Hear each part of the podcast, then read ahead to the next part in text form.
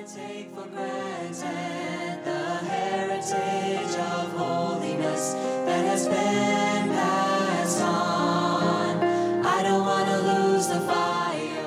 Welcome to Convention Pulpit, Wesleyan Voices Past and Present, brought to you through the Ministry of Interchurch Holiness Convention. Visit our website for an entire library of great sermons and more information on this ministry www.ihconvention.com.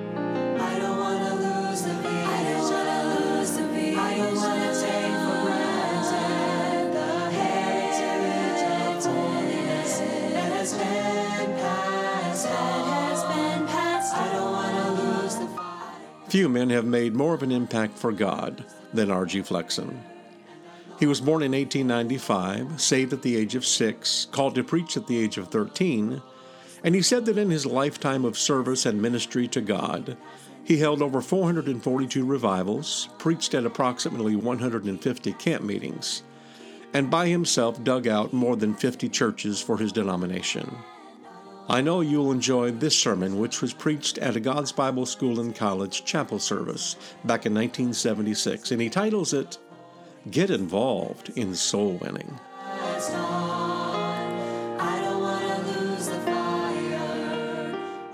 This is our last chapel for this year, and it has certainly been a pleasure and a privilege to be your pastor during the year. I've enjoyed ministering to you.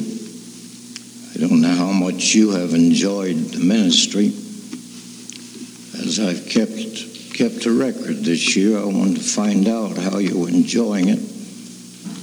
And I think out of the student body, only 10 of the students have told me that they appreciate the messages or enjoyed them. Only 10 out of the student body. Well, if you had a if you had a church of 250 members and in a whole year only 10 of them told you that they enjoyed your ministry, you'd begin to think they didn't. But I certainly appreciate the privilege of being your pastor and ministering to you. But this morning, being the last chapel, I'd like to, if possible, speak to you on something that might help you to keep the victory during the year. I know we're going to have some casualties. There are always tragedies and always casualties in every student body. Last year, we sent some students out to the Indian work thinking we'd chosen the best out of the student body, or at least some of the best out of the student body to go with the Indians. But the other day, one of those girls who went out to the Indians came walking up this ramp with shorts on. And I wonder how many casualties we're going to have out of this student body. Young folks that will not mind God, will not, after they get out of school, do what they ought to do to increase their spiritual life and to keep spiritual. Now, Brother Adcock spoke to you the other morning relative to some things would help you to keep the victory during the summer months. And I'd like to speak to you on something else, only on a different line. And I'd like to speak on the subject of getting involved in the work of God or getting involved in soul winning. If you'll get involved in trying to win somebody else to God, you'll keep the victory yourself. The reason we lose the victory so rapidly is because we're selfish and to look after ourselves. But in Acts 1 8, it says, And ye shall receive power. After that, the Holy Ghost is come upon you, and ye shall be witnesses unto me both in Jerusalem and in Judea and in Samaria and unto the uttermost parts of the earth. Now, witnessing is different from testifying. Testifying is what we do in the meeting house. Witnessing is what we do out there to the world when we're trying to lead them to Jesus Christ. But notice that the text says that you'll witness in Jerusalem, that's at home, and in Judea, and in Samaria, and unto the uttermost parts of the earth. Don't talk about being missionaries or preachers if you can't witness at home. If you just can't begin at home to help your own people to get to God. Had I time, I could dwell on that longer, but I don't have time. But I was attracted to God's Bible School 64 years ago. Two things attracted me to this school. One was that the students that I met at that time could quote Scripture. They could quote chapter after chapter, not only quote it, but they could explain it. They understood the Word of God, they had memorized it, they could give it out, and they could explain it. And we find another thing that attracted me was that they had a program of personal evangelism.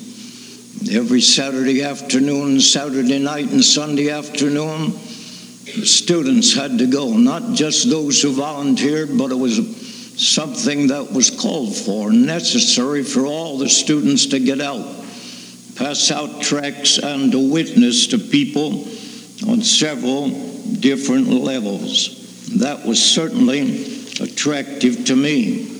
You see that sign back there? This school is called a training home, not just a college where you learn some things out of a book in the classroom but where you're trained to get out from the school and do personal work and become a soul winner.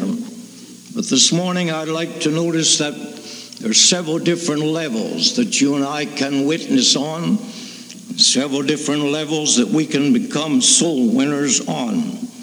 Now, I certainly believe in mass evangelism. It's been a big part of my life. But nevertheless, I also believe in personal evangelism, getting out from the four walls of the church and winning people to God where I find them. I was saved at the age of six in a little mission hall at 11 o'clock at night, the 30th day of May. I knew when it happened. It was just as clear to me then as it is this morning. The next afternoon, my father who ran two city rescue missions at that time, was preaching in one of them, and I was sitting on the platform as a child. When he gave the altar call, standing at the back seat was a great big six footer. Had a songbook in his hand, trying to sing. The Holy Ghost said to me as a child at six, and remember, I hadn't been saved 24 hours yet. You go back and invite that man to the altar. I didn't hesitate. I walked back and looked up, looked up in his face and said, Mister, don't you want to come to the altar and give your heart to Jesus Christ? He just ignored me and held the songbook a little higher and sang a little louder, but I wasn't to be outdone by that. I climbed on the bench alongside of him, put my arms around his neck, my mouth near his ear, and said, Mister, don't you want to come to the altar and give your heart to Jesus Christ? With that, he dropped the psalm book on the bench in front of him, picked me up in his arms, carried me down the long aisle, put me on this side of the altar. He kneeled on that side and prayed through and found God. Tonight day, he's shouting in heaven. He lived for God until God took him to heaven. That was the first one that I won to God. I've been on the job ever since, trying to win people to Jesus Christ. That's my life my prayer, I say, Lord, if I can no longer win men to God, take me to heaven. I don't want to live when I can't be a soul winner. Since that time, don't think I'm boasting, but to encourage your faith, God has given me over 120,000 souls. Many of them have been won by personal evangelism, going out and finding them on the streets, or finding them in the stores, or finding them in their homes and leading them to Jesus Christ. So we ought to learn to do personal work in the meeting. Sunday morning, they did ask me to preach on something evangelistic, and I did. We had more sinners in the service Sunday morning than I've seen in a holiness church in years. When I gave the altar call, there was much conviction. I asked the Christians if they wouldn't get out of the seats and go back and invite those sinners to come to God. Do you think I got any? Brother Gilbert was with me and he got out, did some personal work, but the rest of them fell on their knees and began to pray for God to do what God expected them to do. We expect God to do things that God's left in our hands to do. Do you know why we're not getting sinners, raw sinners, to the altar? It's because the Christians are so disinterested in their souls that they will not go back and invite them to come to an altar and get right with God. You say you'll run them off. We'll damn more by leaving them alone than we'll run off by witnessing to them and trying to get them to God. Some of them are just waiting for an invitation to come and they'll never make a move until they have been invited. Then another level that you can testify to or witness to, rather, is the street level. The general superintendent of Pilgrim Holiness Church walking down the street one day in High Point, North Carolina. Down the street, just a block, there's a double railroad track, the Southern Railroad. A man coming down the street the other direction the Holy Ghost said to that preacher, Speak to that man about his soul. He turned and looked at him and said, Lord, but I don't know who he is. Went on down the street. The man went down the street the other direction with his head down. Do not know what he was thinking about, of course, but a flyer coming down the railroad struck him, killed him just like that.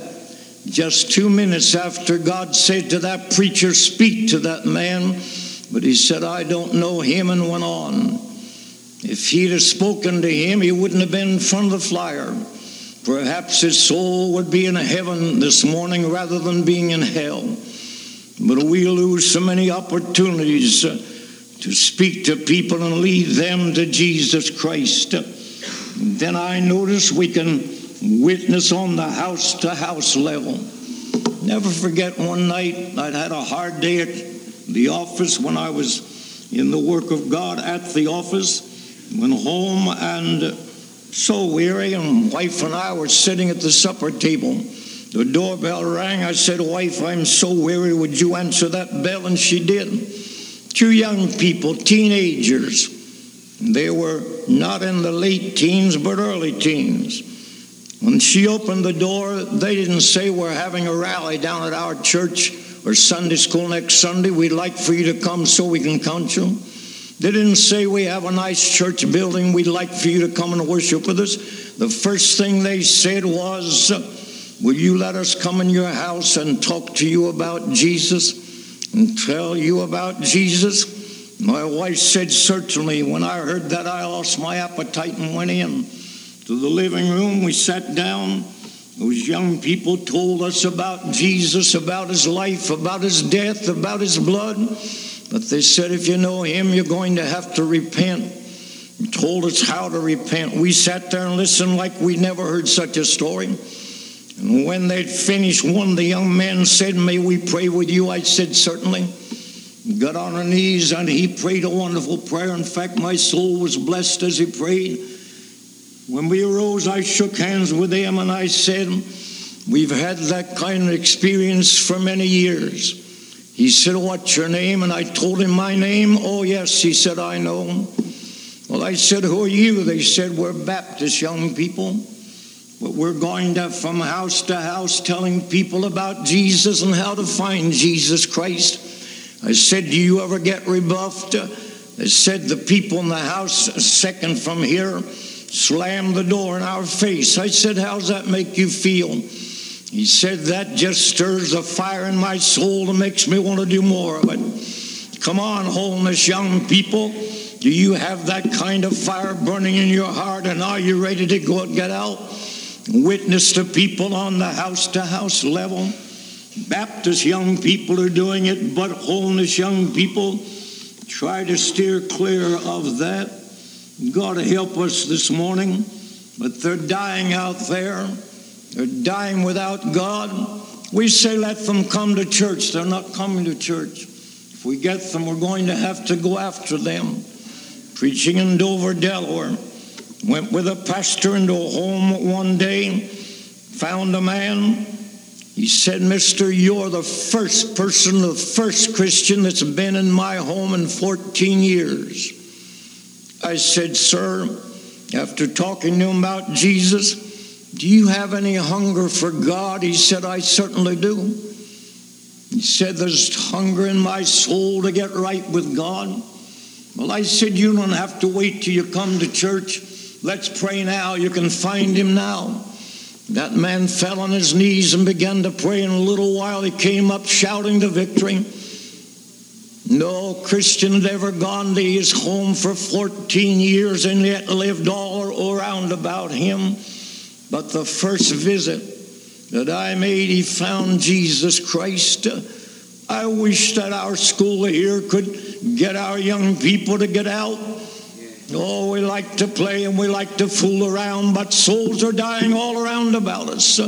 They're going to hell pell mell and rapidly. God help us today. I hope that when you go back home, that you will volunteer in your church and ask your pastor if you can't do something along the line of personal work. I'm closing with this, though I'm not finished with this thought this morning. But I think of that girl in a hotel. In the middle of the night, the hotel took fire and she got out.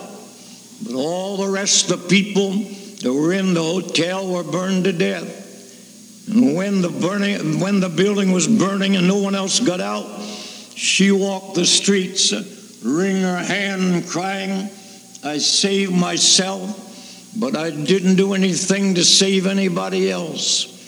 I saved myself, but I didn't do anything to save anybody else."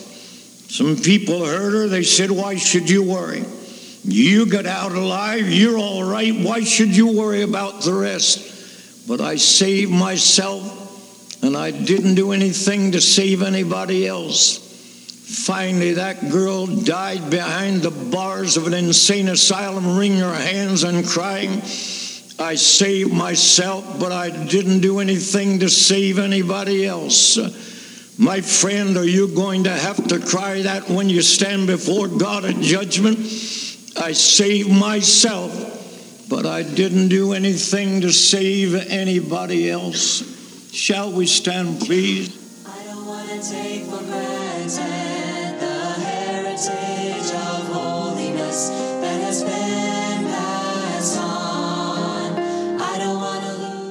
Thank you for listening to Convention Pulpit, a ministry of Interchurch Holiness Convention, featuring Wesleyan voices past and present. For more sermons or for more information, visit www.ihconvention.com. This ministry is made possible through the financial support of our listeners. You may give online at ihconvention.com or send your donation to IHC, Post Office Box 99, New Berlin, Pennsylvania 17855, USA. Past